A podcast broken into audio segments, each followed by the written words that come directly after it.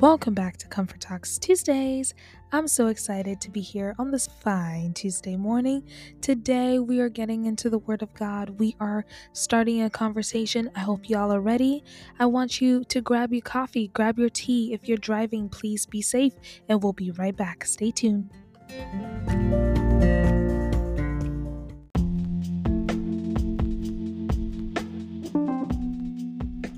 Welcome back to Comfort Talks Tuesdays. I'm so excited to be here with you on this fine Tuesday morning. So, as you guys can hear, my voice is back. There was like a period of time for like the last few months, my voice was so raspy because I don't know. Every time I just got on here and just, I was just like, my voice is just gone. So I'm so excited that my voice is back and we are back with another podcast. Today we are doing the waiting game, the waiting game, the game of waiting with the Lord. And I say it's a game sometimes because sometimes it's like the hardest things, the hardest thing to do. I believe that God's promises are great. God's promises are sure. God's promises, whenever He promises anything, His word does not return void. But the waiting period is really where the test is. We all love the promise. We all loved uh we all love what God has for us. But within that waiting is where the real growth actually happens. The real uh, maturity and real developing development happens within your waiting season. So, in your singleness right now, we are single and waiting. We're single and getting productive. We're single and searching around and looking for, you know, using our discernment in this season. But within the waiting game, within the waiting, the waiting period is where the true transformation happens. That is where you find yourself in Christ. That is where you find God within every situation that you're entering within this season. It's where everything literally starts opening up to you. I want to talk about a person in the Bible, not just a person, the father of fathers, you know, that's God, but our other father, Abraham. I want to talk about him because he did the waiting game. And before I do that, I want to start off with Psalm 90, and we're going to do Psalm 90 verse. Hold up, y'all. My phone is just going crazy. But Psalm 90, verse 3. Psalm 93. Okay.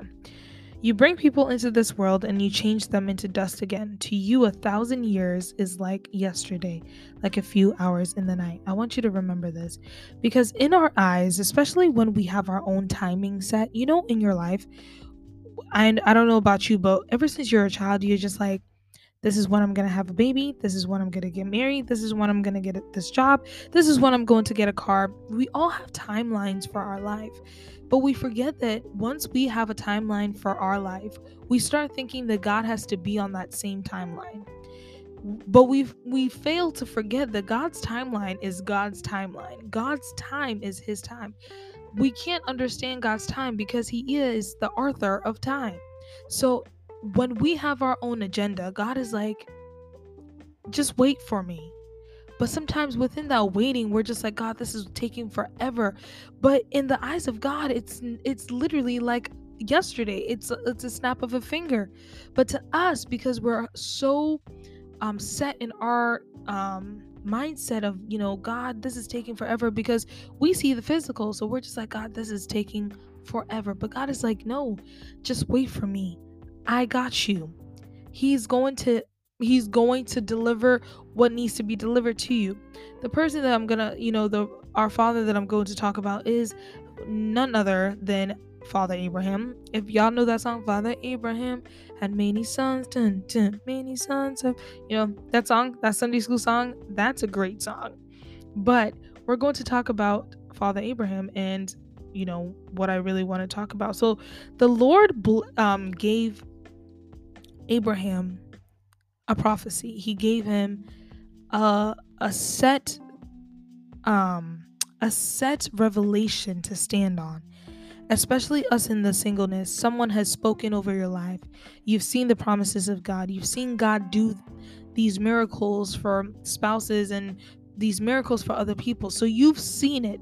You have the word of God here that his word never returns void. So God has prophesied to you. You've seen other people prophesy to you. You've heard the promises of God. So this is us in this situation. The Lord said to Abraham, Go from your country, your people, and your father's household to the land I will show you. I will make you into a great nation. I will bless you. I will make your name great, and you will be a blessing. I will bless those who bless you and curse whoever curses you, and all the people on the earth will be blessed through you. So this is a this is an actual blessing that has been spoken over Abraham. This is something that is going to happen. It's not yet here, but in God's eyes, it's ha- it it it has happened because he says, "I will make you."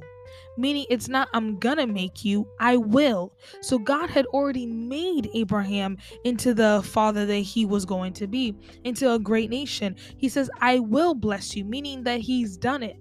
He will bless you. It's not just I'm gonna bless you. Nah, it's set in stone that he will. But within that time, God gives a lot of, you know, a lot of these promises to a lot of um our prophets in the Bible and our um, those that were working for Jesus and those that were spreading the gospel. He started off with this um, base of just a promise for you to stand on. God always starts with a promise for you to stand on because within that waiting, He wants you to stand on that promise and to make it a reminder within your heart, within your mind, within your soul, within your spirit, so that you are all constantly reminded that God will bless you. God will give you what you you know you've been asking for for all these years but he gives you that promise so that you can stand on it and then he gives you that waiting game to wait with him that waiting game is where we run to Him, not away from Him. That waiting game is where we seek God through our struggles, through our doubts. You know, when when God gives you this promise, at some point you're just like, God, is this even going to happen? But He's saying, stand on the word, stand on the promise. So I want you to see even Abraham just wavering sometimes. We're going to go into Genesis 15. And he says, But Abram said, Sovereign Lord, what can you give me since I am child I remain child, childless? And the one who will inherit my estate is Eliezer of Damascus. And Abraham said, You have given me no child, so a servant in my household will be my heir. So at this point, Abraham is going through a lot of things that we go through when the promises of God is not looking as we want it to look like, uh, as the promise of God is not fitting into our timeline. We start saying, God, like, I still don't have a husband. God, I still don't have that job that you promised me. God, I still don't have this. I still don't have this. We forget to be grateful for what we already had and what the blessings of God is flowing upon us, but we start to look at what we're lacking. And we start to look at, God, I don't have this. And it's normal because this is exactly what Abraham was going through. He says, God, I still remain childless. Now I think, you know, someone in my household is going to be my heir. And he's like, God, I thought you were the God that answers prayers. I thought you were the God that answers prayers. So he's going through a real emotion right now. He's going through a lot. And at some point, they decided to take matters into their own hands. Sometimes we want to rush the promises of God to happen within our time, that we start rushing what shouldn't be at this time. Like I always say this, the right marriage at the wrong time is the wrong marriage. Why? Because when a right marriage is at the right time that God has set for you, God surrounds that time with the blessings and provisions that you need.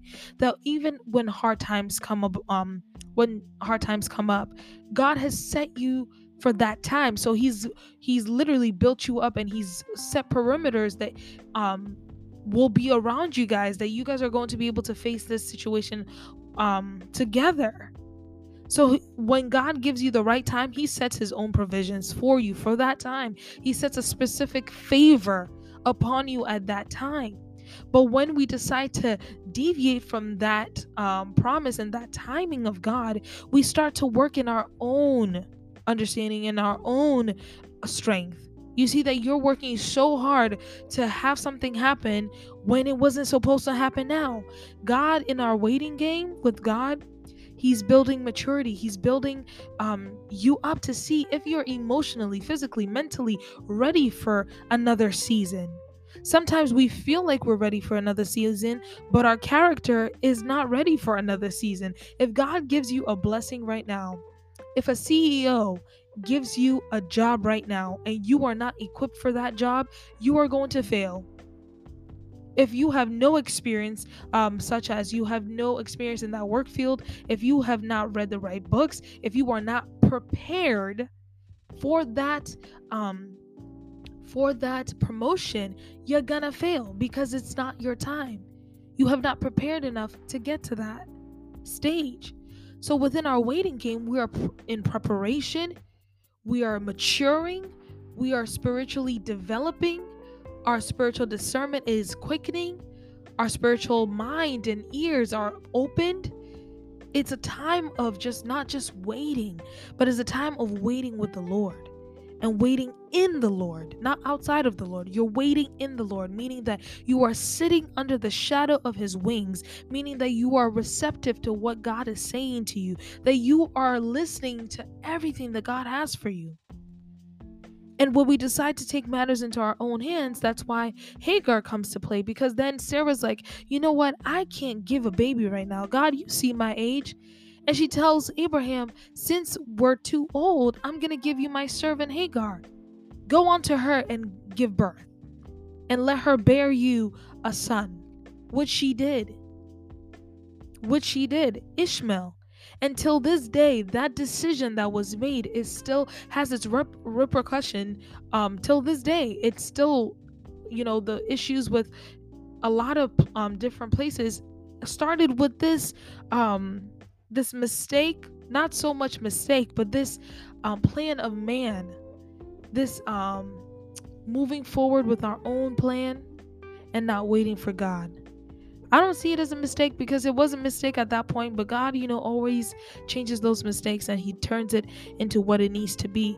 Um, and then Isaac came along, but at that time, they took matters into their own hands and they decided to speed up the process. When you decide to speed up your process within the singleness, you may make the wrong choice, and that is going to have heavy, heavy, heavy consequences that you will not be happy about, that your offsprings will not be happy about, because this decision that Sarah made, Abraham made, did not just hurt just them two, it hurt a generation that followed after. Thank God but for the grace of Jesus Christ because oh my gosh. So when you're in your singleness and you are in the waiting game, don't just think about yourself. It's not all about you. It's not just about you. This singleness and marriage, it, it has so much weight. There's a generation that will come after you. So let's not just think about ourselves in this moment, but let us, you know, humble ourselves. Let us wait on the Lord and wait in the Lord, listening to his commands, listening to God, the um, being obedient to his word, quickening our discernment and and the gifts that God has given to us, using those gifts in the right manner. Getting into the word of God, surrounding yourself, serving, surrounding yourself with community, godly community having people pour into your the right people pour into your life and just maturing in our faith within our singleness and not trying to push our own agenda but waiting on God's time. I'm telling you, God's time is the best time. And when God promises something and you stand on His, like, I want you to see God's promise as a rock that you stand on, as a table, as a chair you know, when you're sitting down, you trust that chair to hold you up. You don't look back at that chair and it's like, are you going to break? No, just trust the word of God. And if God says you're going to get married, you're going to get married. But I want you to trust the God that you serve and trust Him as much as you trust that chair, that that chair is not going to let you fall. When we sit on it, we don't even think about it. Trust God and say, God, you have my life. God, you know the plans for me. Your plans are good. Stand on the promises that God has given us through His word And if you've received a prophecy, I want you to pray upon that prophecy. Don't just let it sit there. You got to keep praying on it, keep praying about it. But if God promises you something at His right time, it is going to happen and it's going to be the most rewarding thing because it's going to have the right favor for you. It's going to have an abundant amount of provision for you because, you know, the enemy will try to attack you in the right season. Even when you're in the right season, but God has that favor and that protection and that provision, that perimeter of provision around you. So you'll be good. So I want you to trust God's word. And I want you to not waver. I, I want you don't wear don't be weary. Don't try to take things into your own hands because I'm telling you the repercussion the consequences are going to be heavy and it's going to be too much for you to bear. So right now God is saying give it to him give your worries give your doubts give everything to him and trust in the Lord with all your heart all your mind all your soul all your strength just trust in the Lord I love you I hope you guys have a wonderful day and I will see you next week. We have a special, special guest next week. So I'm so excited. But yeah, have a good day, guys. Stay safe.